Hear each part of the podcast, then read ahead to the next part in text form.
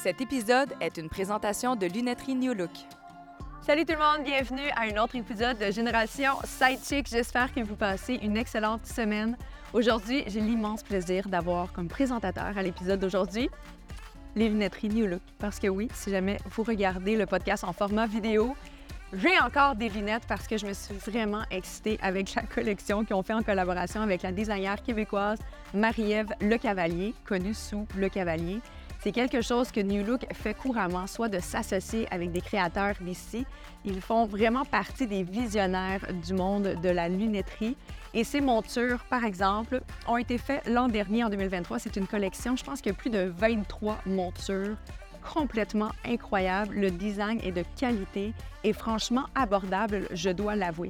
Marie-Ève Le Cavalier, si jamais vous ne la connaissez pas, elle a un parcours assez hors pair et elle est présentement en France parce qu'elle a quitté, je crois que ça doit faire deux semaines au moment où on se parle, Montréal pour aller poursuivre l'ascension de sa carrière du côté de la France à Paris, où elle a notamment été la première Canadienne à faire son entrée à la semaine de mode de Paris. Ah, c'est pas rien. Ce qui est encore plus chouette, c'est que Lunetterie New a envie que vous aussi, vous soyez en mesure d'avoir une belle vision comme moi cette année parce que ça faisait partie de mes résolutions, hein, je vous l'ai dit, de porter plus souvent mes lunettes puis arrêter d'avoir mal à la tête. Mais là, avec ce style-là, j'ai aucun problème à le faire et c'est la chance qu'il vous donne en vous offrant un 50 d'escompte en utilisant le code promotionnel SIDE, S-I-D-E, 50 à tout achat. Et ce qui est fun, c'est que vous pouvez même combiner ça à d'autres promotions en cours sur le site internet de lunetterienewlook.com. Et une autre chose qui va sans aucun doute améliorer votre vision de la vie, c'est le passage de la charmante Camille au Mont Carmel dans le salon de Génération Sidechick. Camille, c'est une femme incroyable. Je suis tombée complètement sous le charme et c'est notamment l'autrice de ce merveilleux livre, Les mots du cul, manifeste joyeux des sexualités. Elle est leader d'opinion, elle est à son troisième livre maintenant. Elle a été vraiment reconnue, notamment en raison de sa page Je m'en bats le clito sur Instagram. Allez faire un tour, allez vous abonner. Ça vaut vraiment le détour. Vous allez littéralement, en bon québécois, binger son compte Instagram. C'est du vrai bonbon. C'est une femme qui adore décomplexer les choses. Elle aborde des sujets tabous, mais surtout, elle veut. Euh, Camille a pas aimé ça. Je vais inventer un mot détabouiniser tous les sujets reliés à l'intime qu'on a de la difficulté à aborder. Et c'est notamment ce qu'elle fait dans cet ouvrage où elle déconstruit la langue française pour que ça soit davantage inclusif et surtout moins misogyne, parce que c'est quelque chose dont je me suis rendu compte en lisant ce livre, c'est vraiment trop adapté aux hommes. Mesdames, c'est le temps de reprendre notre pouvoir. C'est une femme vraiment exceptionnelle et j'ai partagé cette discussion fort intéressante avec mes deux acolytes chéries, soit Trana et Amélie Bessimard. On rejoint Camille dans un instant. Bonjour, mesdames. Bonjour. Bonjour. Bienvenue à Génération Sidechick, Camille. Merci beaucoup. Nous sommes euh, ton dernier studio de passage à Montréal. Je sais, je suis triste. Non, tu gardes le meilleur pour la fin. Très beau, ça. Ah, voilà. Moi, j'adore être le, le pain de fermeture sur Ah, je trouve ça très, très bien. voilà. Comment tu te sens avec euh, tout cet engouement? Très bien. Ouais. Super. Non, je suis très, très contente de venir présenter l'ouvrage ici. C'est... Qu'est-ce que vous êtes gentil pour le coup. Non, non, mais vraiment, c'est... je suis arrivée il y a quatre jours. Tout le monde est adorable. Les gens t'arrêtent dans la rue pour te faire des compliments. C'est... Non, franchement, je suis très, très bien. Je, j'aurais... je serais bien restée une semaine de plus, on va pas se mentir. Est-ce que c'était ta première fois ici? Absolument. Ok, je savais pas. Ah Wow. ouais, Ah. si, c'est ma première fois ici. Je suis allée aux États-Unis déjà plusieurs fois, mais ici, euh, à Québec, c'est la première fois. Et ça m'a donné envie de revenir. Ah, c'est bon ça. Voilà. Ouais. Je suis curieuse euh, parce que je sais que tu as quand même été beaucoup occupée. Ouais. Est-ce que tu as pris la- le temps de, à tout le moins, découvrir un restaurant? Non, pas du tout. Même pas? Je vais pas, je vais pas, pas vous mentir. hein. je vais quand même pas vous mentir. Non, non, non. J'ai fait une exposition. OK. Par contre, Ouais. Euh, donc le premier jour, quand je suis arrivée, je suis allée euh, au musée des Beaux-Arts. Mhm. Et il y avait une exposition de Françoise Sullivan, OK. qui est juste incroyable. Ouais. avec notamment toute un- une série euh, autour de l'hommage. Il fait- Et elle fait euh, une œuvre pour chaque personne qui est décédée dans sa vie. J'ai trouvé ça juste absolument euh, sublime. Donc non. Mais entre aller euh, me nourrir d'art et aller manger, j'ai choisi euh, aller me nourrir d'art quand même. Ouais, dirait que j'aurais aimé ça avoir le point de vue d'une d'une Parisienne. nourriture. Ah, mais surtout que moi, la nourriture, je suis très, très, très, Oui, très, le très, très, très, très, très touchée là-dessus. Et comme c'est mon métier à la base, j'ai fait une école de gastronomie pendant 4 ans. La cuisine, c'est très. euh, Mais j'ai même pas. Vous vous rendez compte, j'ai même pas pu euh, goûter une Ah poutine. non. Pas Oh. de poutine! Mais là, il te reste encore quelques heures après l'enregistrement. Ah ouais, mais bon. Il y a tellement des bons restos, ça, c'est plat. c'est vrai? Oh, Mais il faut oui. que Mais non, mais je reviendrai. Mais en fait, je reviendrai en vacances. OK, Ah oui. ouais. Ça, moi, j'aurai vraiment le temps. Ouais. Voilà. Moi Ou Cathy t'a invité à l'Igloo Fest. Absolument, on m'informe que je vais pouvoir. Je me suis dit vous appelez ça Frencher Frencher. Ouais. Oui. Que je vais pouvoir Frencher, mais euh, ils auront les lèvres un petit peu gercées. Ah. Je trouvais que c'était une très belle expérience pour quelqu'un qui arrive au Québec. Justement, la première Ouais. fois, aller à l'Igloo Fest, peut pas avoir plus québécois que Non, ça. c'est clair. Déjà, le nom, c'est oui, oui, il n'y a Oui. que ici, quoi. J'adore. Aujourd'hui, j'avais envie de te recevoir, puis honnêtement, oui, on va faire euh, le tour, puis on va parler de ta belle œuvre que j'ai pris énormément de plaisir à lire. Je l'ai dit avec sincérité euh, avant d'entamer l'enregistrement, mais j'ai tellement souri tout au long de la lecture parce que c'est très rafraîchissant d'avoir quelqu'un qui met des mots sur des choses qui existent déjà, mais qu'on n'a jamais été capable de le nommer. Puis j'ai fait, oh mon Dieu, elle a nommé ça, cette meuf. C'était vraiment le fun, j'ai adoré. Mais en même temps, j'étais comme, merde, il y a tellement de choses que j'ai envie de discuter avec toi parce que justement, tu l'as dit d'emblée, tu pars d'un parcours qui est quand même atypique dans le sens que c'est pas tout le long de ton parcours que tu dis, hey, je vais écrire un livre sur les mots du cul. Je suis curieuse de savoir comment tu t'es rendue à cette étape-là. Pourquoi tu as envie de t'attaquer à la langue française comme ça? Alors, Les mots du cul, c'est mon troisième livre, Mhm. euh, qui est sorti donc aux éditions Le Robert, donc euh, grande institution de la langue française. C'est pas moi qui suis allée les chercher, c'est eux qui m'ont appelé en me disant que euh, au sein de cette grande maison d'édition, ils lançaient une nouvelle collection qui allait s'appeler Dire c'est agir et qui allait mettre en avant des leaders et des leaders d'opinion pour Mhm. qu'à travers leur rapport à la langue, ils puissent nous, nous donner un regard sur la société. Et qu'ils aimeraient bien commencer avec euh, moi parce que dans cette grande histoire et aventure qui je m'en bats le clito, la langue a toujours été présente et j'ai toujours eu une volonté de, moi, euh, occuper l'espace avec la langue et trouver des expressions dans lesquelles je me sentais quand même un peu plus à l'aise. Donc, euh, c'est mon troisième livre euh, et je trouve que c'est pas mal à un moment donné de revenir aux propos et à la genèse de tout ça et arriver à l'amplifier. Parce que je m'en bats le clito, c'est une expression. Mhm. Donc, on est passé de je m'en bats les couilles je m'en bats le clito. Mais en fait, ce que ça veut dire, c'est qu'il y a aussi une démarche et que du coup, on peut en faire euh, bah, des centaines. Vraiment. C'est littéralement une démarche. Puis on a fait euh, justement un petit lien avec d'autres aspects parce que tout est amené à réfléchir et à re- redéfinir surtout notre façon de faire. On s'assoit sur des expressions, des, des paradigmes sans jamais vraiment y réfléchir, juste parce que c'est là, c'est à notre disposition, puis on embarque dans le moule. Mais peut-être que le moule ne nous convient pas. Peut-être qu'il faut créer d'autres moules. Ouais, exactement. Là, J'étais comme, qu'est-ce qu'elle va me dire? Va-tu dire? C'est une expression qu'elle aime pas. Non, non, non. Sortir de Je- son moule. Regardez C'est ça, qu'est-ce qu'elle non, dit. non, non, non, je- tout doux, on commence. Attends, par exemple, je vais prendre un passage. Ça finit, on pleure les trois. Non, non, non, non, c'est, il va falloir créer d'autres moules et... euh, Mais comme je, m'en bats le clito, c'est une expression que tu utilises euh, régulièrement? à tous les jours. C'est vrai ou c'est pas vrai? Non, non, ça- alors là, moi, je suis très honnête, je suis très authentique. Il n'y a pas de, y a pas de mytho, il n'y a pas de mensonge, je fais pas genre. Je l'utilise tous les jours. OK. Mais et d'ailleurs, ça vient de là, c'est-à-dire qu'à la base, j'utilisais je m'en bats les couilles tous les jours. Et puis je me suis dit, ouais, au sens figuré, je suis une femme qui a des grosses couilles, mais au sens propre entre les jambes, c'est pas du tout ce que j'ai. Donc l'enjeu, c'était de se dire comment est-ce que je peux, être, au sein de la langue française, trouver des expressions peut-être qui parlent un peu plus de moi. Et c'est comme ça que je m'en bats le clito est né. Et je me suis d'abord attaquée à cette expression parce que c'est l'expression que j'utilisais le plus souvent. Mais j'aime vraiment ça. Je Et aujourd'hui, en France, dans la cour de récré, il y a des petites filles qui, au lieu de dire je m'en bats les couilles, disent je m'en bats le clito. J'adore C'est des profs Ah, fait que là, tu dis mon travail est fait à ce moment-là. Là, je me dis, OK, Ah I'm ouais. done. Bye. Ouais, ouais, ouais. Thank you. Ben oui, Ouais. c'est sûr. C'est quoi la seconde, euh, la seconde expression que tu entends encore couramment? Puis t'es comme, y a-tu quelqu'un qui va finir par adopter ma version, s'il vous Ah, plaît? ça serait pas mal. Ah bah, là, celle que moi, j'essaye petit à petit d'introduire, c'est à la place des règles, les irrégulières. Oui. Ça me paraît Mmh. très accessible. Il faut, faut- faut que je sois stratégique sur euh, l'implantation de ces expressions-là. et je trouve que parler des irrégulières au lieu de parler des règles, déjà, en fait, on comprend tout de suite et on se dit, mais ouais, c'est vrai, il n'y a rien de régulier dans tout ça, euh, c'est pas réglementé, il n'y a rien de réglé. Donc, euh, les irrégulières, c'est celui que j'essaye un petit peu de, de faire passer là. C'est tellement vrai. En fait, moi, j'ai jamais eu un cycle très régulier non bah, plus. non. Franchement, il n'y a, pas- y a pas grand monde. hein. Fait que donc, j'ai mes non irrégulières. plus. Fait que tu dirais j'ai mes irrégulières. Ouais, j'ai mes irrégulières. Ou alors, oh là là, je vais avoir mes irrégulières. Mhm. J'aime ça. Puis un autre terme comme ça que tu as mis au pluriel, puis que j'avais envie de te questionner, c'est c'est pas ma sexualité, mais c'est mes sexualités. Mmh. C'est quelque chose que tu appliques. Puis je suis comme, est-ce que c'est parce que. Là, j'essayais de comprendre avant, ta avant ma discussion avec toi. J'étais comme, OK. Est-ce qu'on parle de mes sexualités parce que tu as différentes expériences, puis ta sexualité, elle a évolué, donc c'est j'en ai eu plusieurs, donc on parle de plusieurs chapitres? ou c'est que tu ressens que tu incarnes différentes sexualités? Mmh. Cette question, me l'a jamais posée, j'adore. Merci pour la, Ça fait plaisir. la profondeur intellectuelle du propos. Euh, je dirais les deux, mais c'est surtout euh, comment se dire que du coup, je, ne suis, je suis plurielle dans, ma- dans ma sexualité. Et comme je suis plurielle dans ma sexualité, je prends en compte pas seulement de façon circonstancielle, là, maintenant, quelle personne je suis, mais surtout la trajectoire. Mm. Et donc, quand, je- quand, je, quand je parle de même là, aujourd'hui, comment est-ce que je vis ma potentielle sexualité, ça, tout ce qui s'est passé avant a un impact sur là, maintenant. Donc, je suis plutôt dans une trajectoire, moi, de vie et de euh, mes premiers rapports euh, aux sexualités, bien plus que le moment où je vais parler de, de ma sexualité, ça va être de façon très précise. Donc, c'est avec une certaine personne à un tel moment, euh, dans, à tel endroit, de telle façon, je me sentais de, de telle ou telle façon.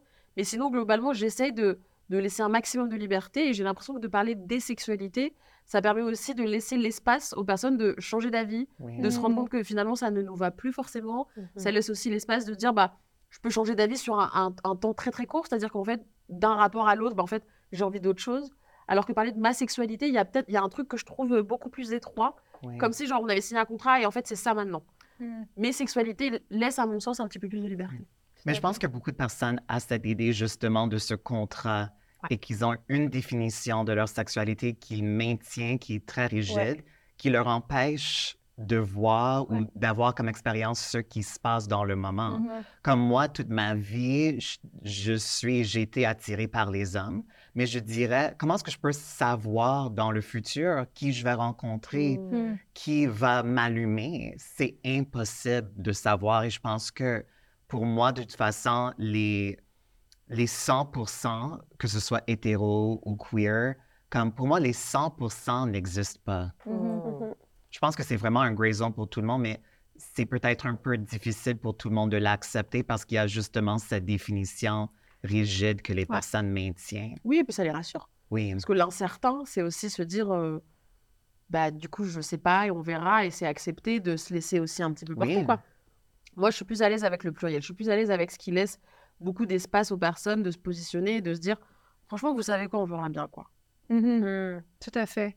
C'est vrai qu'il y a toujours eu un malaise qui m'habitait lorsque les gens disent Ah, il est devenu homosexuel.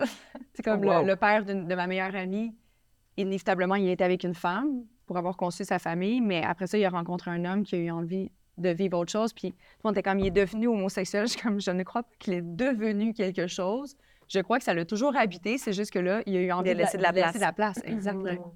Exactement. Plus juste, ouais. Et je pense que souvent, dans ces types de situations, on a, on a tendance de croire que ce qui est venu avant était un mensonge, Mm. mais qui n'est pas nécessairement le cas, justement, Mais parce que, oui, pour certaines personnes, il peut être dans le closet et qu'il y a quelque chose qui est caché, mais je connais plein de monde que pour toute leur vie, ils ont été attirés par un genre, mais qu'ils ont rencontré une personne.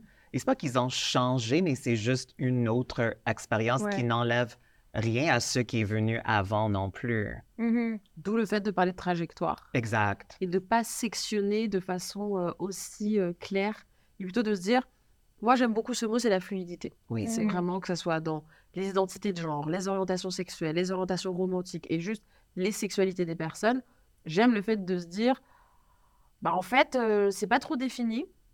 Tout ça est en fait un énorme espace dans lequel je navigue et je me laisse porter par mes envies, par mes désirs et bien évidemment par la notion de consentement. Mhm. Je trouve que je suis... il y a quelque chose de quand même plus rassurant. Oui, Il y a quelque chose de moins anxiogène du coup. Et, euh, et je, je préfère le pluriel, ouais. oui. Mhm. C'est ça que je trouve aussi comme... Tu disais que parfois le monde est rassuré par leur définition et cette Ouais. rigidité qu'ils ont. Mais justement, pour moi, j'ai toujours trouvé la liberté dans la fluidité plus rassurant. Parce que ça c'est plus proche à notre nature. Mhm. Est-ce que tu trouves, je suis curieuse de te demander, euh, Trana, par rapport à ça, justement, tu te définis en tant que femme, mais tu as quand même envie que les gens respectent l'identité de genre que tu as sélectionnée. Il n'y a pas nécessairement, je vais dire, de fluidité dans ça. Mais quand même, parce que c'est compliqué, un- obviously. Um, même pour moi, de, de prendre le mot femme, c'est complexe. Et c'est quelque chose que j'assume. Il y a quand même un côté de moi dans, dans l'expression, dans ma féminité, qui est quand même non-binaire, mais que je trouve est aussi valide. Comme pour moi, je pense que souvent, quand une personne trans va assumer le mot femme, par exemple, qu'il y a une attente que cette personne performe la féminité de la Mm. façon qu'on le connaît, dans la façon la plus cliché ou générique ou une extrême qui est quand même comme une hyper féminité Ouais. que j'aime et que j'aime explorer, mais you know, dans ma vie de tous les jours, je veux juste, et peut-être ça c'est cliché en soi aussi, mais je veux juste être vue pour la personne qui je suis. Mhm. Peu importe mon apparence, peu importe la façon que je me présente au monde, que ma féminité est innée. Pour moi, c'est quelque chose qui est même plus spirituel que physique. Ouais. Merci de ta réponse. Ouais. Mais c'est c'est difficile d'articuler, Ouais, honnêtement. c'est sûr. Et, euh, et encore une fois, que ce soit la sexualité ou l'identité de genre, on vit dans une société quand même qui veut vraiment mettre une étiquette sur tout et que tout reste dans une définition claire et Mhm. comprenable. Et dès qu'on sort de ça, le monde peut devenir comme un peu inquiète ou Absolument. Insécure. Oui. Ouais, surtout. Mais comme moi, je peux pas vivre ma vie ou faire des choses à ma physique juste pour que je suis plus comprenable à d'autres Ben non. personnes. Ouais. Il faut que les choix que je fais pour moi dans mon expression soient vraiment authentiques à moi. Et si je cause confusion, it's not my problem. C'est ce que je dis toujours, ça ne veut rien dire de moi, ça veut tout dire de toi. Oui. Ouais, tellement, tellement, tellement. Mais je, je trouve ça le fun de voir qu'on s'attaque d'emblée aux étiquettes. Tu sais, je te l'ai dit quand je décrivais notamment qu'est-ce que Génération Sidechick veut dire pour moi, pourquoi j'ai donné ce nom à cette, à cette émission-là? Je veux pas que les gens s'arrêtent à une étiquette. Puis à une étiquette, puis dans la langue française, j'avais jamais réalisé avant de lire ton œuvre, les mots du cul, à quel point que notre langue était misogyne. Juste le fait que le mot vagin soit masculin. Pour moi, comme, comme anglophone, Allez, le français est ma deuxième langue, j'ai comme... Si le mot vagin est masculin, comme comment désirez-vous que je sache si un sofa est masculin ou féminin? Comme ça fait pas de sens pour moi, honnêtement. Absolument. Ça fait pas de sens. Mon Dieu, j'avais jamais pensé à ça. Ah, mais là, mais là, prépare-toi. Oh, ce n'est que le début. Oh là là. J'avais Bienvenue. jamais pensé à ça. Oui, c'est ça. Elle vient d'atterrir. Elle vient d'atterrir. Mais bienvenue. Elle, elle décolle ce soir, moi, je viens d'atterrir. Bienvenue, bienvenue dans cette prise de conscience Non, mais c'est incroyable. Incroyable. Mhm. Là, on- oh, wow. Camille, tes parents, euh, tu, tu dis qu'ils sont très proches justement du verbe de, de la langue en Ouais. tant que telle. Quand tu es arrivé avec cette mission-là, Ouais. de décortiquer la langue, de faire non, on va la reconstruire d'une façon plus juste et équitable, est-ce qu'ils t'ont regardé comme Ah Non. ouais, tu vas t'attaquer à Molière? Non, franchement, non, non, c'était plutôt une grande fierté. Moi, j'ai Ah. grandi avec des vrais dictionnaires chez moi. Moi, j'ai grandi avec les vrais dictionnaires du Robert parce que j'ai toujours été une énorme nerd de la langue et des mots. Et j'adorais le fait que, en fait, euh, je puisse découvrir des mots que je connaissais pas avec la définition qu'elle est avec. J'ai notamment passé une grande partie de ma vie, moi, sur le continent africain et notamment à Madagascar. Et à Madagascar, pendant la saison des pluies, il y a des grosses, il y a des gros moments où, en fait, on n'a pas d'électricité. Et moi, j'ai des souvenirs de moi avec une bougie en train de l'ouvrir un dictionnaire en me disant, je vais apprendre des nouveaux mots et j'ai l'impression que ça va me donner encore plus de liberté Hmm, parce que ça va me donner encore plus d'outils pour pouvoir m'exprimer oui, et du coup être précise dans la transformation de ce qui se passe dans ma tête jusqu'à jusqu'à pouvoir le communiquer avec d'autres personnes. Ouais.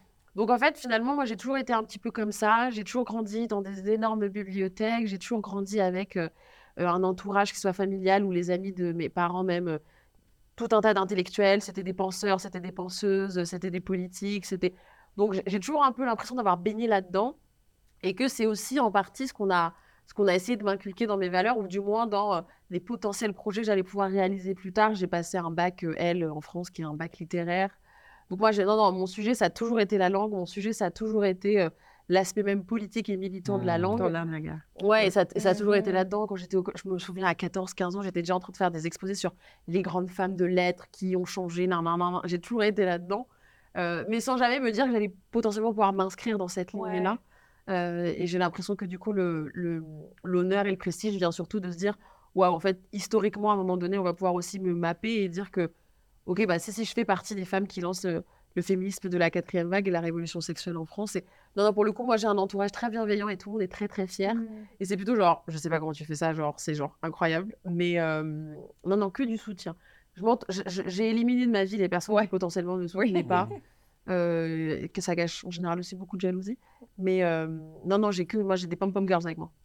Ça ferait un bon film, hein? Tu sais, je vois le scène, le, le film qui commence avec la petite Camille avec sa, sa bougie à Madagascar avec son lit. Oui, C'est j'adore. bon, non, mais tu sais, comme c'est vraiment un sujet. Visuel. Oui, mais c'est un, beau sujet de film. c'est tu sais, la parce que biographie. le parcours est intéressant. Vraiment. Fait que donc, les auteurs, les réalisateurs, la vie de Camille en Ouais, film. Non, mais c'est vrai, et c'est important aussi de. Et c'est pour ça que j'a- j'apprécie beaucoup cette question. C'est important de comprendre aussi d'où on vient. Ouais. Parce que tout ça explique tout ça. C'est-à-dire Ouais. qu'à un moment donné, euh, c'est pas anodin si moi je décide d'aborder ce sujet-là de cette façon-là, qui plus est avec beaucoup d'humour. C'est pour ça que je, je veux absolument pas avoir que un sujet militant et un propos militant, mais je veux aussi avoir du beau. Donc, tous les ouvrages sont très beaux, il y a une vraie direction artistique. Je mets énormément d'énergie dans le sujet d'image, dans que tout ça co- cohérent, qu'on garde de moi le fait que on ne doit pas choisir entre les deux. Il n'y a pas les gens qui font euh, du contenu qui est très beau et qui peut être vraiment très design et très euh, esthétique, mais du coup, c'est forcément des personnes qui n'ont pas de propos ou les personnes qui Ouais. ont uniquement un propos et du coup, le truc est un petit peu moche. Je crois pas en ça et moi, j'ai envie vraiment d'allier les deux. Et ça me permet aussi d'aller toucher tout un tas de personnes qui, je pense, peuvent trouver le sujet un peu lourd, peuvent trouver le sujet genre, oh là là, c'est compliqué, encore les trucs de féminisme et de genre et de oh là là, genre, non. Et qui, par cette direction artistique et ce Mhm. graphisme un peu, je l'ai pensé comme un magazine, quoi, je l'ai vraiment pensé comme un objet, Ouais. Mhm. peuvent, euh, peuvent accéder au contenu, donc on peut pas, je peux pas mettre ça de côté. Absolument. Merci. En fait, tu viens de, ju- de justifier pourquoi que je mets autant d'argent dans mon Ah oui, marketing, voilà. mon image de marque. Tout le Ah monde bah est comme, mais Cathy, calme-toi. Ah tu non. es juste un podcast. J'étais comme, mais si je fais quelque chose, je vais le faire beau et à Oui. mon goût. Ah waouh. Qui dit ça? Il y a des gens qui disent c'est ouais, juste un mais le, podcast. le médium podcast euh, balado au Québec est encore Ah oui, au début. ok. Tu sais, on m'appelle- on m'a on m'a déjà en fait euh, contacté la semaine dernière pour faire partie d'un comité pour un, euh, des prix à remettre justement pour les nouvelles marques balado. Puis euh, ils m'ont nommé comme étant précurseur. J'ai fait comme ah après seulement quatre ans. J'ai fait comme ben voilà. Tu sais, c'est ouais. ouais, ouais, vraiment. Fait que ça, ça commence encore, mais c'est pour ça les gens, tu sais, ici c'est encore l'image que la télé est le médium le plus Ah ouais. exceptionnel, alors que oui, je fais de la recherche, je me prépare mes émissions. Les gens, ils ont encore cette perception que quand c'est un podcast, c'est fait dans ton sous-sol, tu sais. Ouais. Alors qu'on est dans un studio de cinéma, Exact, guys. oui. Je vois très bien. Moi, ça ouais. m'énerve, cette, cette, euh, cette mentalité-là. En France, c'est pareil, hein, je te Ah oui? rassure. Euh, et ça m'énerve qu'on, encore une fois, qu'on veuille absolument te mettre dans une case Ouais. pour pouvoir mieux te manipuler, pour pouvoir mieux te dominer, pour pouvoir faire ce qu'on veut de toi Mhm. et pas te laisser l'espace de toi euh, expliquer et, et devenir qui tu veux. Et moi, ça, a- ça a toujours été quelque chose qui m'a beaucoup mise en colère. Et, et là, c'est pareil. Donc, moi, quand on vient me chercher sur euh, la potentielle réputation que va avoir le Robert après un ouvrage comme celui-ci, ou le fait que je me sois autorisée à inventer des nouveaux mots, ou le fait que je me sois autorisée à avoir un graphisme qui n'est pas du tout genre institutionnel, c'est des choses où, encore une fois, pour revenir à cette phrase, mais je la trouve toujours aussi juste, c'est ça veut rien dire de moi, ça veut tout dire de toi. C'est qu'est-ce qui fait que toi, de ton côté, tes croyances sont si limitées et sont si limitantes, quoi. Mhm. Et à minima, les projette pas sur moi. C'est pas... Mhm. Donc, il faut vraiment... euh, Mais moi, je m'amuse là-dedans parce que je suis encore là après quatre ans, puis Oui, ça parle de ça. Parle, ça parle par quito, hein? Ah, bravo, on l'a bien plugué, là, c'est bon. Je l'ai Bye. Thank you. Ça finit l'émission. Bye! Fallait juste le Ah, plugger ouais. une fois. Non, mais vraiment, puis j'ai beaucoup de plaisir, en fait. ça- à- C'est sûr que des fois, c'est épuisant Ouais. d'avoir à se battre pour justifier qui on est, puis ce Ouais. qu'on a envie de faire, ce Et qu'on les a moyens envie qu'on veut mettre dans nos projets, en fait. Pardon, Exact. mais... Mais j'ai des partenaires, j'ai des acolytes qui, qui, qui sont avec moi à 100% qui s'investissent, puis je m'entoure des gens, ils croient, puis ça va super bien. Fait que, tu sais, peu importe ce que vous dites, voilà, vous êtes juste en vieux. voilà, c'est ça. Ouais. aussi. clairement, clairement. Crois-tu justement dans cette lignée-là, euh, je suis curieuse de t'entendre là-dessus, Camille, est-ce que tu crois que la femme était prête à recevoir ça, la femme moderne? Alors, les femmes modernes attendaient que ça, je pense. Euh, J'ai pas... Je, je pense que le... L'angle, mon angle de réponse, ça va pas être euh, les femmes modernes, ça va être plutôt la génération. Je pense que le, le décryptage se fait, moi, celui que j'arrive à, à avoir, il se fait d'un point de vue générationnel. Euh, moyenne d'âge des, des acheteuses du Robert, euh, 55, 60. Mhm. on va quand même pas se mentir. Euh, alors que moi, c'est les euh, 17-25. Les 17-35, c'est la plus grande euh, tranche d'âge. L'enjeu avec un ouvrage comme celui-ci, c'était de se dire bon, il y a un univers qui est l'univers du Robert, qui est un univers institutionnel et presque académique. Il y a l'univers de Jean Baclito, qui est un univers de transgression, de disruption Mhm. euh, et de modernité absolument euh, Mhm. totale, on se rencontre où En fait, Ouais. c'est quoi le pont Et avec un ouvrage comme celui-ci, ce que je suis en train aussi de comprendre, c'est que moi, ça me permet d'aller chercher toute une génération de femmes qui sont pas forcément sur les réseaux sociaux, qui peuvent trouver, je m'en bats les posts, les punchs un peu frontales et un petit peu euh, Mhm. directs et euh, pas forcément accessibles, euh, et qui du coup vont adhérer à ce projet-là. Donc là, ce que je trouve intéressant, c'est qu'il est lu tant par des couples, et notamment plein de femmes qui l'achètent en disant En fait, tu vois, elle a dit ce que je te dis depuis genre trois ans. J'ai la nonne en cheveux. voilà, merci. Donc en fait, c'est pas genre que moi, c'est genre elle le dit et c'est Robert, donc tu peux pas, il n'y a pas d'espace de discussion. Il est acheté par beaucoup, notamment de pères célibataires Mm. qui savent pas comment aborder ces sujets-là avec leurs plus jeunes Mm. enfants et notamment leurs plus jeunes filles de Je pensais 15 que ans. t'allais dire leur plus jeune conquête. Non, je sais que leurs plus jeunes conquêtes. Là, on aurait été là en mode non. I'm not going there. I'm not going there. Pas du tout, pas du tout. Et enfin, euh, des, notamment beaucoup de grands-parents, de grands-parents et de petits-enfants Ah. qui, à travers un ouvrage comme celui-ci, ont réussi à, à, à créer un objet qui leur permet d'aborder des sujets-là. Donc, outre le- la femme moderne, moi j'ai l'impression que l'enjeu, c'est plutôt comment est-ce que ce prétexte de livre, comment est-ce qu'on crée des objets pour libérer la parole et pour aborder des sujets qui, sans ce médium-là, Ouais. auraient, par- auraient été euh, perçus comme un truc genre Mhm. inabordable avec ma grand-mère, euh, avec... euh, Et comment comprendre qu'à la fin, entre une petite fille de, qui a 16 ans et sa grand-mère qui en a 80, ce qu'elle me dit, c'est en fait, on a vécu la même chose, on vit la même chose. Ouais. Mais est-ce que tu trouves une ouverture quand même des générations plus aînées? Parce que, et vous pouvez me corriger si j'ai tort, mais souvent quand on parle de la langue française, l'évolution, il y a quand même des francophones qui sentent très Mm. réticents au changement, qui veulent garder la langue telle qu'elle. Comme il y a toujours le débat ongoing du, du pronom yel Mm. et dans les, dans les buts de rendre une dimension de la langue qui représente les identités non binaires. Comment est-ce que tu trouves comme la, la réception des générations un peu plus aînées vis-à-vis ça? C'est pas les générations les plus, euh, les plus aînées qui sont forcément les plus réticentes. Non, c'est vrai. Moi, j'ai un- du, du moins Comme- en France. hein. Je, je dirais plus comme les personnes plus conservative. Oui, Les- voilà. les- peu importe la génération, mais juste le monde qui veut vraiment garder la langue telle qu'elle.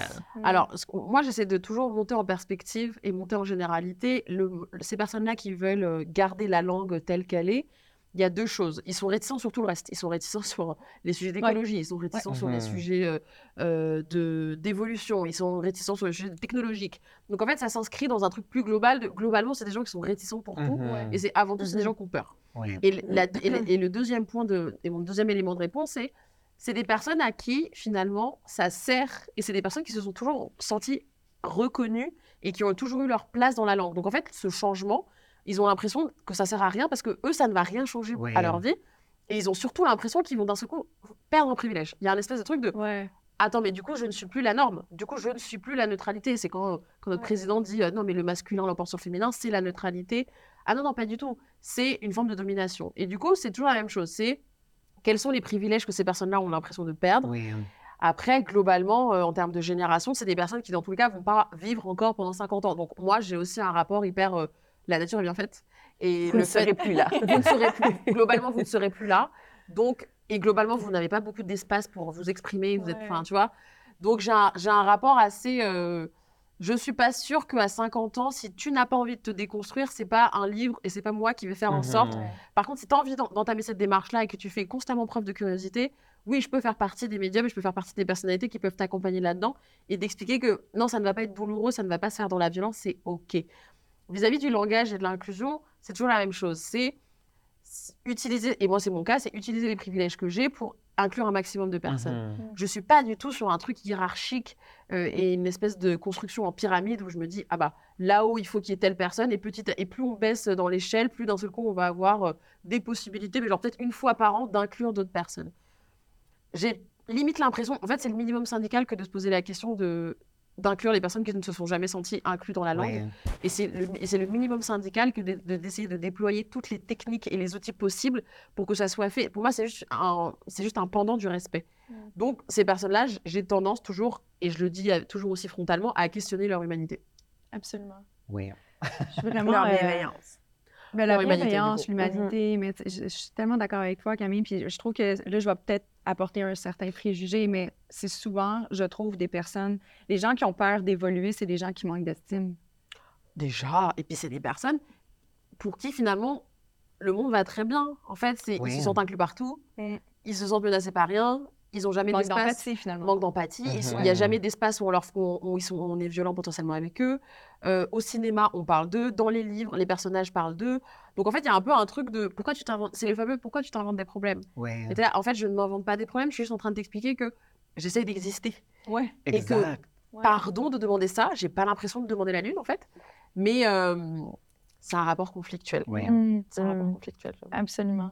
Euh, Trana, à ce niveau-là, est-ce que dans les dernières années, justement, vu qu'on a intégré des, des pronoms, ben, les gens, ils- ne serait-ce que dans leur signature courriel, Oui. ou sur les réseaux sociaux, est-ce que tu as l'impression justement qu'on te laisse enfin plus de place? Ou pour toi, Oui, ça n'a pas tant changé? Non, ça a changé quand même beaucoup. Je dirais comme je pense qu'il y a énormément de sensibilis- sensibilisation, particulièrement aux personnes cisgenres, hétéros, justement, qui pour eux, il y a une grande distance et pour eux, ça ne change pas leur vie, mais je vois un- une compréhension Mhm. qui, qui évolue beaucoup quand même. OK. Fait que toi, tu te sens plus ancré. Oui, exact. Mais pour moi, en tant qu'anglophone et pour quelqu'un qui, comme le français est ma deuxième langue, tout le truc féminin, masculin, pour moi, c'est comme, c'est intimidant. Même quand moi, je suis en train d'écrire un courriel, parfois, j'ai peur de mégenrer moi-même.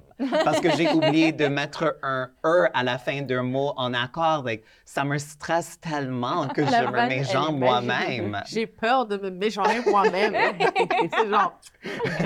Mais vraiment, c'est, je pense que c'est ça, ça m'intimide, la langue française. Et comme, je- sincèrement, pour moi, c'est comme, j'ai grandi vraiment avec le français dans un contexte euh, académique. Je le Mhm. parlais à l'école et au travail, mais très rarement dans ma vie sociale. Alors, les mots du cul, il y a tellement que je connais pas. Je sais même pas comment comme flirter en français parce que c'est pas sexy quand je le fais, Oui, parce que je veux connais pas les expressions, Ah. you know? Versus en anglais, like, You comme know. je suis tellement cochonne, je peux it. exprimer ça très facilement, mais en français, j'ai comme un peu de misère à, à exprimer mes, mes désirs Ah. sexuels Mais tu vas dans une façon qui est sexy. Alors, c'est sûr que je vais acheter le livre. je vais te le passer si tu veux. Mais je veux que tu t'enregistres, par exemple. Je veux tout entendre.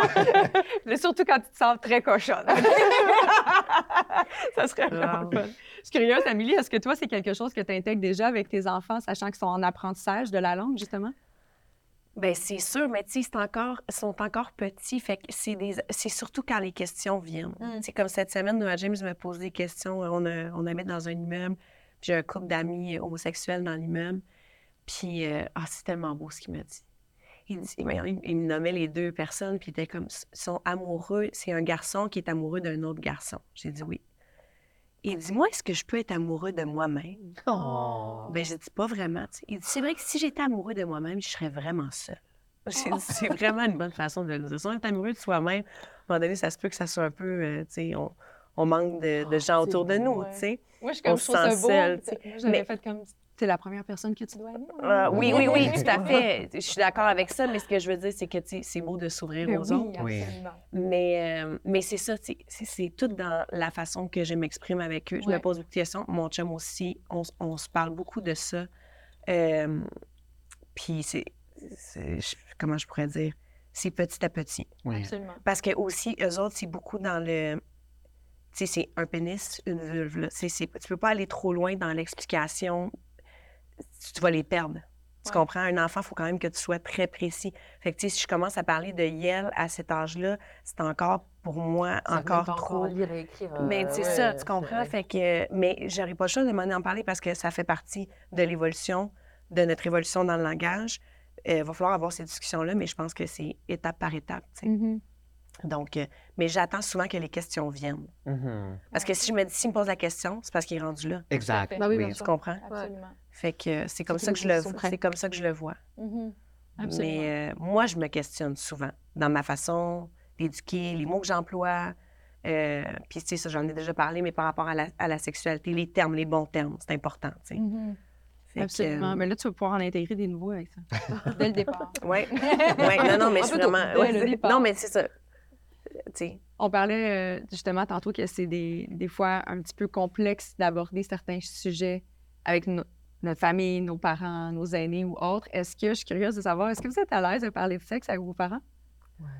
Ben moi, Ouais. euh, oui. Parce que moi, j'en parle souvent, puis des fois, mes amis sont Oui. comme Ah, c'est bizarre. Ah, si, si, moi je suis très à l'aise, toujours Oui. été un sujet assez. euh, Mais parce qu'il y a une différence entre parler de sexe avec ses parents et parler de ses sexualités avec ses. Exact. Genre, Ah, moi, ça je parle de mes sexualités. Ah oui, d'accord, ok. Ouais, mais moi, mais Mais moi pas en aussi- détail, pas détaillé. Moi, je, moi, j'ai un rapport très. Moi, j'ai une, une expression très chirurgicale et très détaillée de mes sexualités, mais mon premier point consiste à dire alors attendez, vous n'êtes pas à l'aise de parler de vos sexualités avec vos parents ou de parler de sexualité? Ouais. C'est pas la même chose. Tout à fait. En général, les gens sont plutôt à l'aise de parler de sexualité, mais pas forcément de parler d'eux euh, Mhm. parce qu'on a la peur du jugement et puis parce qu'en fait, il y a un truc un peu aussi qui se joue dans, dans- entre parents et enfants de. En tant qu'enfant, on n'a pas envie d'imaginer nos parents en train d'avoir des rapports sexuels et en tant que parents, on n'a pas envie d'imaginer nos enfants en train d'avoir des rapports. Ça, ça fait un petit peu bugger le cerveau. Ouais. Mais euh, si, si, si, si, moi, ça a toujours été un sujet. euh, Mhm. Parce que c'est presque. J'ai l'impression que c'est d'abord un sujet, dans, moi, dans, mon- dans, mon, dans mon héritage familial, c'est. Et dans la façon dont j'ai été élevée, ça a d'abord été un sujet politique avant d'être un sujet intime. Mm. Les, sexuali- les, se- les- les sexualités, c'était d'abord euh, comment euh, euh, respecter l'autre, ce qu'il faut que l'autre fasse pour me respecter, euh, c'est quoi les violences. On- ça, pour moi, les sexualités, ça a d'abord été un sujet politique avant d'être un sujet intime. C'est-à-dire Mhm. que, et c'est ce qui fait que du coup, pour mes parents, ça a toujours été très OK d'en parler avant même que je pratique. C'est parce qu'en fait, on ne Ouais. parlait pas de mes sexualités à moi ou de ma potentielle sexualité à l'instant T. On parlait de ce que c'est que le sexe, de ce- toi en tant que femme, femme noire, cisgenre, hétéro, hétéra dans, cette, dans ce monde-là, qu'est-ce que aussi ça va, ça va vouloir Mhm. dire? Donc, euh, on était plus sur un truc euh, sociaux qu'un truc euh, à la base intime. Mm. En vrai, moi, j'aurais aimé ça avoir. euh, tu sais, j'ai commencé à masturber très jeune. Mais je savais pas trop ce que je faisais. Mhm. Mais je sais pas, pour moi, je- quand je- j'en ai parlé à mes sœurs et tout ça, étaient comme, oh mon Dieu, c'est très jeune. Tu sais, je sais même pas si je suis encore à la maternelle. Donc, oui, c'est normal, les enfants. Ouais, exact. Tu t'es pas conscient de ça, mais tu le fais. Mais tu sais, plus j'a- j'avançais en âge, plus j'avais envie, plus j'avais des pulsions, plus ça devenait une fréquence. Mm. Mais je n'étais pas capable d'en parler à mes parents parce que ça j'avais jamais, jamais eu une porte ouverte. Mm. Tu sais, à part les entendre. là. Oui. c'est tout ce que je connaissais du sexe, c'est parce que je les entendais, puis j'étais comme, ah, je crois que Oui. ils font ça Ouais. parce que j'ai vu une scène à la télé. Ah ou- oui. Oh, Et le bruit, oui, oui, c'était un peu pareil. Exact, exactement. Mais je, je trouvais ça comme inconfortable parce que j'avais tellement de questions par rapport à mon propre plaisir, par rapport à ma propre sexualité, à savoir qu'est-ce qui est normal ou Mhm. est-ce que quand j'ai des douleurs dans le bas du ventre, je devrais m'inquiéter ou puis genre on n'en avait jamais parlé. Fait que c'est toutes des choses que j'ai appris sur le tard, je Oui. trouve, en tant que femme. Mais je pense que c'est assez, no- je pense que c'est assez commun comme, comme trajectoire, mais comme moi, avec ma mère, il y a toujours une énorme ouverture et je sais que ces personnes, c'est une personne qui me jugera jamais sur Mhm. rien et je suis très, très, très chanceuse pour ça. Mais comme, mais il y a un- une dimension de ça qui, comme, m'énerve un peu. Comme, elle s'intéresse trop dans ma vie. Ah oui, d'accord, Et il n'y je avait veux pas de boundaries. Et je veux pas donner trop d'informations Oui, parce que ça va venir avec trop de questions de suivi et Ouais. comme non, je préfère. Compte rendu. C'est ça, exact. Et tu te Comme- rappelles la dernière fois quand tu me disais que on en est où? C'est ça. Comme ça fait quelques mois maintenant que je sors avec quelqu'un et je l'ai toujours pas dit à ma mère. En tout cas, Parce qu'elle de me sera l'apprendre. trop, Ah elle, bah va là, trop- elle va elle va trop s'intéresser. Je Ah peux bah pas. là, là, elle a. I là. Ouais, elle le sait. Ça me tout le monde le sait. Oui. Terminé. Ton Mais elle révélé. parle pas super bien le français, so je suis Ah. quand même Je pense assez que ça va protégée. va moment. vraiment Non, mettez pas les sous-titres anglais. Subtitles. Juste pour ce moment-là. Et puis, on n'a jamais Il eu. n'y en a pas. Et là, d'un seul Mais- coup, je sors avec quelqu'un depuis quelques Non. Et je vais le mettre en teaser sur Instagram. Tu l'envoies en DM à sa mère. Mais quand je l'ai dit à ma sœur, la première chose que j'ai dit à ma sœur comme, était de dis-le pas à maman. Mais là, tu Ouais. Oh, j'adore. C'est quand même know. drôle. Mais c'est ça, même dans mon. Parce que avant, comme on parle de les discussions de tes enfants et tous les Mhm, enfants de la nouvelle génération maintenant ont un accès à l'information, même juste avec leurs parents, qu'on n'avait pas dans les années 90 du tout, you Ouais. know? So pour moi, j'ai grandi juste avec des, des exemples de personnes gays ou lesbiennes, mais pas de personnes trans. Alors, je n'avais même pas l'information pour m'identifier. Alors, j'avais fait comme un premier coming out comme euh, personne gay, mais Mhm. c'était vraiment pas ça finalement du tout.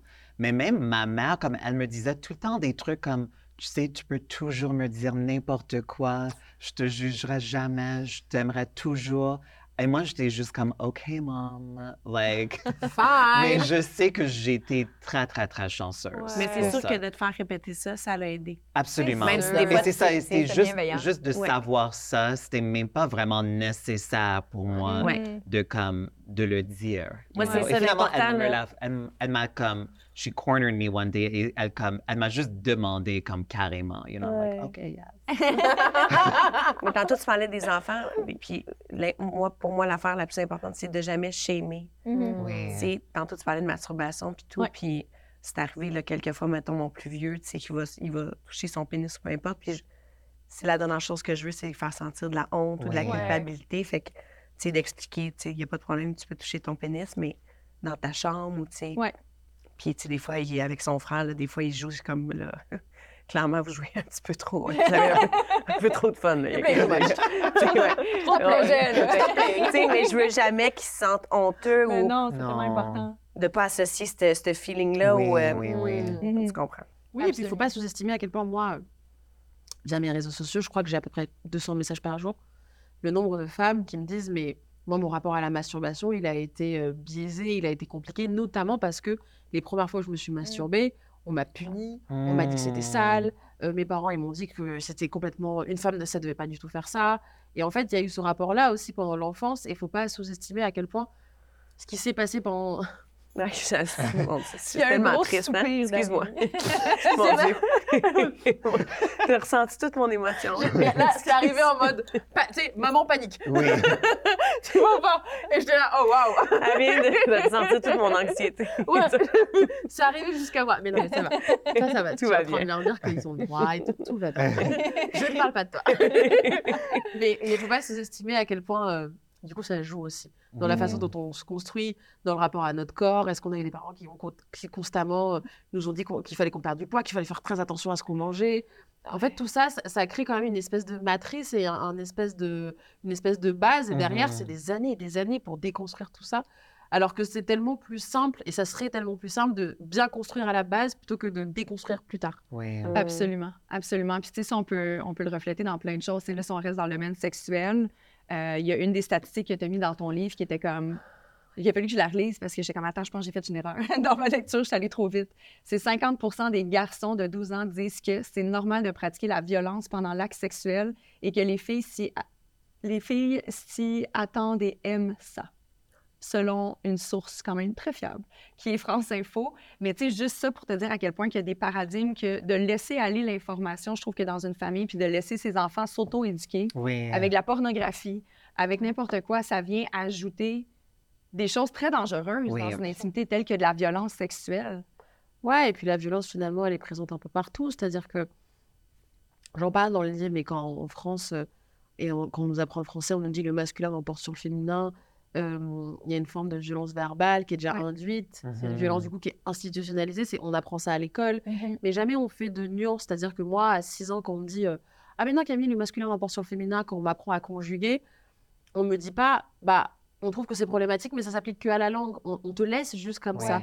Et puis il y a ce truc de, on t'apprend ça à l'école, tu questionnes pas les cours Oui. de SVT, tu, tu dis, bon, bah, le prof, il a dit, ou elle a dit, ou Mhm. il a dit que, Oui. du coup, bon, bah, c'est comme ça. Je m'en souviens, mon prof de comme deuxième ou troisième année faisait même le point que même s'il y a 500 femmes Oui. et Voilà. un homme, le masculin. Ah, Voilà, je m'en souviens. Mais la violence Ouais. qui va avec ça. Parce que derrière, c'est quoi? C'est dans la cour de récré, quand il y a un petit garçon qui va taper dessus, on va lui dire quoi? T'as pas le droit Il va dire, bah si, mais le masculin l'emporte sur le féminin.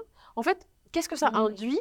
Qu'est-ce que ça légitimise comme niveau de violence? Qu'est-ce que ça schématise comme croyance? Moi, je trouve que la violence, et c'est pour ça que je m'attaque à la langue, c'est linguistiquement, il y a des choses qui se jouent aussi Oui. et dès très petit. C'est-à-dire qu'on a beau vouloir faire bien à la maison, on a beau vou- vouloir inculquer les bonnes valeurs, il y a un- une espèce de sexisme, une espèce de misogynie institutionnalisée qui passe par l'école et l'éducation. Mhm. Et on te dit, bah, en fait, c'est comme ça, quoi. Absolument. Puis, tu sais, c'est- c'est difficile, je trouve, de, de faire la part des choses lorsque, ben, mais non, c'est c'est pas comme ça qu'il faut agir. Par contre, c'est comme ça qu'il faut le dire. Tu sais, il y a quelque chose qui devient un peu comme impossible pour un enfant à comprendre puis à incarner. Si on fait juste dire les choses de la façon qu'on doit le faire, le processus d'apprentissage va tellement être plus simple et sain pour tout le monde. Je pense que c'est quand même important. Est-ce que tu as des modèles de, parce que je présume que tu as quand même fait un peu de recherche dans tout ça, là, à moins que tu me dises, mais non, j'ai pris, j'ai fait de la microdose et j'ai sorti plein d'expressions. vrai. T'imagines? mais tu sais, est-ce qu'il y a des, des pays ou des endroits que tu dis, ah, eux, ils ont une longueur d'avance sur nous par rapport à, tu sais, une langue qui était aussi misogyne, mais qui ont Ah, ben l'espagnol. l'espagnol. L'espagnol, moi, je trouve qu'ils ont une énorme longueur d'avance. Euh, moi, j'arrive en Espagne à 8 ans. À ce moment-là, on, on suit ma mère pour son travail. Le film Camille continue. Prenez des notes. Le biopic en ligne, vous allez retrouver sur toutes les plateformes. Euh, moi, j'arrive en Espagne. Non, mais j'adore. j'arrive en Espagne à 8 ans. Et ce qu'il faut comprendre, c'est que pour moi, c'est très révélateur parce que j'arrive dans une ville qui est Madrid. Euh, c'est une ville où les femmes parlent très, très fort. C'est une ville où les femmes passent beaucoup de temps dehors. C'est une Mhm. ville où, où, globalement, à la différence de Paris, euh, l'espace public est fait pour qu'en tant que femme, tu y sièges, tu y passes du temps et pas uniquement que tu le traverses. Moi, quand j'arrive en Espagne, je comprends que la féminisation des métiers est pas du tout un sujet, alors qu'en France, ça fait encore débat. Je me rends compte qu'il y a tout un tas d'expressions qui sont conçues aussi pour qu'il y ait un pendant féminin, mais c'est culturellement accepté, c'est pas une démarche euh, quelconque. Et donc, ça me fait finalement du bien. Je me rends compte que les Espagnols euh, sont des femmes qui, en plus de ça, ont un rapport à l'autorité, à la vulgarité. Euh, elles s'excusent pas d'exister. Et moi, j'évolue notamment là-dedans. Et par exemple, en espagnol, pour dire euh, euh, ça me casse les couilles, ça me saoule, on va dire me toca los cojones, mais existe depuis toujours, me toca el coño. Et coño, c'est la racine con, et le con, en fait, c'est le sexe féminin. C'est un truc, c'est comme ça. Le fameux non mais meuf, euh, qui est quand même, je trouve, en France assez récent, ça existe en Espagne depuis des dizaines et des dizaines d'années. Quand on s'adresse à une personne qui se genre au masculin, on va dire ya hombre. Et si on s'adresse à une personne qui se genre au féminin, on va dire ya mujer. Et c'est comme ça depuis toujours. Donc il y a, une dimension beaucoup plus égalitaire dans dans la langue qui se traduit notamment par beaucoup d'expressions. Donc c'est une langue qui va être beaucoup plus dense que le français. Et après, moi j'ai un rapport à l'anglais aussi qui est très sain parce que moi j'apprends l'anglais quand, juste après l'Espagne, on, on continue le biopic. Juste après l'Espagne, on arrive, à, on arrive à Madagascar et à Madagascar, j'in- j'intègre au sein du lycée français une session européenne. Donc j'ai des cours euh, dispensés en anglais. Et puis en fait, je comprends très vite que l'anglais, de par sa nature assez neutre, la neutralité de l'anglais donne une dimension hyper inclusive en fait, malgré soi. Et ça, je trouve que c'est aussi quelque chose qui, moi, m'a fait du bien. Donc, c'est plutôt comment est-ce qu'en maîtrisant ces trois langues-là, comment est-ce que je me sers de, de- de chacun des espaces où je me sens le plus respectée dans chacune de ces Mhm. langues pour n'utiliser que ça et faire en sorte de, de- de pouvoir interagir dans une langue où je ne me sens pas insultée. Mais l'espagnol a quelque chose de très empouvoirant, l'anglais a quelque chose de très inclusif, et, à- et à- et le français, il y a un énorme champ de bataille. Les, les insultes françaises insultent soit les femmes, soit le sexe des femmes, soit les mères, soit les prostituées. Oui. C'est vrai. On en est à là, en gros. Ouais. Donc c'est pour ça qu'il y, y a un champ de bataille énorme et qu'il faut absolument, et moi c'était aussi ma réponse, c'est-à-dire que je pense que ce livre, c'est la ré- ma réponse au fameux masculin l'emporte sur le féminin quand j'ai quand j'ai 6 ans à l'école et que justement je comprends que Il y a Il peut y 500 avoir- femmes dans la il y a salle. 500 femmes dans Il y a la salle, un homme. il y a un gars et tu dois dire il. Oui, c'est fou. Mais à quelle heure en fait? Enfin pardon, mais non, pas du tout. Donc euh, la meuf est en colère. Oui, j'attends. Mais euh, Ouais. mais, euh, mais, mais c'est très, c'est très violent et c'est en fait c'est ce qui m'énerve en plus c'est que c'est, le but c'est de perpétuer les mêmes schémas de domination et de Mhm. pouvoir et que ça, ça serve toujours les mêmes personnes donc, euh, donc voilà inventons, inventons des mots euh, jouons, jouons aussi peut-être avec les langues Euh, et j'ai l'impression aussi que plus- moi à titre personnel plus j'apprends de langues plus j'ai l'impression euh, intellectuellement et en termes de conception du monde de, de- de gagner en richesse quoi Mhm. C'est c'est tout le bagage culturel qui va avec, c'est tout, c'est tout le ton qui va avec aussi. Et je trouve que du coup, ça- c'est important, et quand- notamment quand on est petit, de- d'essayer de, faire en sorte que les enfants apprennent, dans la mesure du possible, un maximum de langues. Ça forge et ça ouvre en fait les yeux. Oui. Mhm, Absolument. Il y a plein d'endroits ou de sphères différentes qu'on utilise, ne serait-ce que des expressions euh, ou autres qui se mériteraient d'être déconstruits et repensés. Ce serait quoi le premier qui vous vient en tête, par exemple? Y a-t-il des, trucs que vous dites, hey, ça, ça n'a pas de bon sens dans mon quotidien? Mon Dieu, c'est une euh, bonne question. Tu sais, on avait parlé, euh, par exemple, euh, juste avant l'enregistrement, de l'expression sortir de sa zone de confort. Et j'ai adoré ton air de fait comme non, non, non, on ne sort pas. On a grand aller. Non, mais explique-le parce que c'est vraiment, vraiment c'était vraiment un bon point de vue, je trouve. Bah, disons que. Et en plus, moi, j'ai- moi je suis entrepreneuse, donc j'évolue dans un cercle social d'entrepreneurs, de personnes qui font des levées de fonds, qui ont des grosses boîtes, blablabla. Bla, bla, bla, bla. Et en fait, souvent, on voit les formats de masterclass. C'est comment sortir de sa zone de confort en 10 points. Les leçons de tel PDG pour sortir de sa zone de confort. Et en fait, il y a un truc, euh, on n'est pas des robots, on est des humains et des humaines, on a un cerveau, on a un instinct de survie qui est un des instincts les plus importants qu'on peut avoir, on a un cerveau rectilien et pour moi, ça n'existe pas le fait de sortir de sa zone de confort. On agrandit sa zone de confort de façon à ce qu'en fait cette nouvelle expérience, cette nouvelle situation, ces nouveaux skills et ces nouvelles compétences fassent partie de la zone dans laquelle tu te sens en confiance et, dans, et la zone dans laquelle tu es confortable. Et j'ai l'impression qu'il y a un peu ce truc où on veut romancer l'entrepreneuriat et on veut romancer l'aventure pour la rendre un peu euh, épique en disant on sort de sa zone de confort et du coup euh, on est passé par des périodes. En fait, non, tu passes à- au mieux par des zones un peu d'inconfort. Ça, Oui. j'entends. Il y a un, entre-deux Ouais. où il y, a des, il y a des moments où tu es dans une zone d'inconfort, mais je ne crois pas au fait de, ça n'existe pas. Naturellement, instinctivement, humainement, on ne sort pas de sa zone de confort. Si on y va, c'est parce qu'en fait on sait qu'on va être euh, en sécurité. Sinon, on n'y va pas. Ou qu'éventuellement, justement, l'objectif, c'est que ça devienne notre zone de Oui, confort. Exactement. exact, ouais. Ouais. Donc, on sait qu'à un moment donné, et en fait, on, on arrive euh, à mapper, on arrive à se rendre compte qu'on est capable et que, et que ça va être OK et qu'on va continuer à être en sécurité. Moi, l'entrepreneuriat fait partie, euh, je pense que j'aurais pu écrire un autre livre sur l'entrepreneuriat. Euh, Qui sait, c'est peut-être le quatrième? je regarde l'équipe là-bas. parce qu'il y a des termes pareils. euh, je- le terme d'entrepreneuriat au féminin, euh, parfois m'énerve aussi. Le terme de. Il y, a, il y a plein de sujets sur lesquels je me dis, waouh, en fait, on n'est on n'est pas sharp, quoi. On n'est pas, ch- on n'est pas précis, on n'est pas. Ou alors le faire en conscience, c'est se dire, ok, j'utilise sortir de sa zone de confort, mais je comprends tous les tenants et les aboutissants. Je sais ce qui se joue quand je dis Ouais. ça. Je sais que je le dis parce qu'en fait, c'est le terme avec lequel les gens sont le plus à l'aise. Mhm. Mais du coup, derrière, je me permets aussi d'apporter de la nuance. Non, il y a une forme de, de médiocrité intellectuelle. Après, là, tu sais, j'agrandis ma zone de confort. Ou Absolument. le féminin l'emporte sur le masculin. tu vois? Non, mais ne serait-ce que ça, c'est. On brainstorm. On, on brainstorm. OK. Non, mais tu vois, c'est déjà, en fait, c'est déjà énorme, quoi.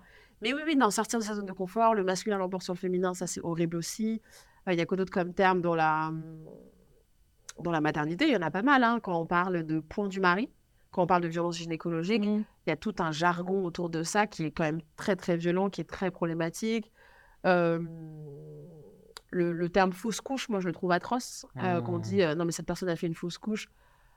Ça ram... En fait, c'est comme si ça annulait ton vécu. Le fait de dire, en fait, c'est- de la fausseté. Et puis surtout, c'est tu n'as pas réussi. Tu, tu vois, il Ouais. y a un truc de tu t'es arrêté avant le. que je trouve aussi très problématique.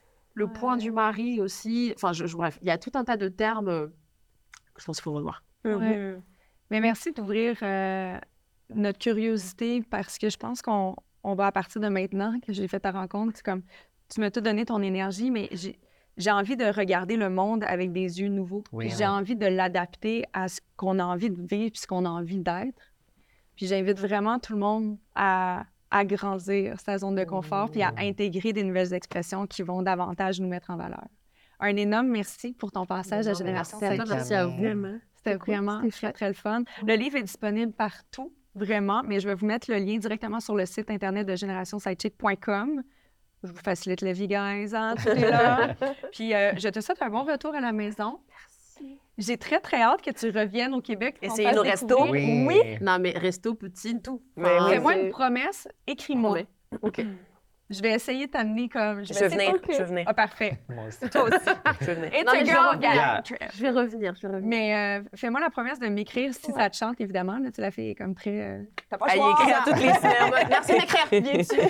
Mais j'aimerais vraiment ça, c'est te faire découvrir tu sais, à la, à la hauteur de ta palette. Mais je suis comme, il y a Oh. peut-être des choses vraiment le fun que, que tu pourrais être surprise. Et évidemment, la poutine. Ouais, je sais. Que je dis ça, puis Avec fois fromage qui fait. Oui, on a Le le squeak, fromage squeak, frais. squeak, squeak. Ouais, mais c'est un peu euh, comme... euh, Oh mon Dieu, on pourrait vraiment avoir une connotation sexuelle avec ça. Ouh. Il y a peut-être quelque chose à intégrer. Mon vagin qui fait squeak, squeak. Ah Donc en fait, le prochain, c'est les mots de la poutine. C'est ça. Merci beaucoup. Allez, on se revoit à l'année prochaine pour les mots de la poutine. Yes, merci beaucoup. À la semaine prochaine.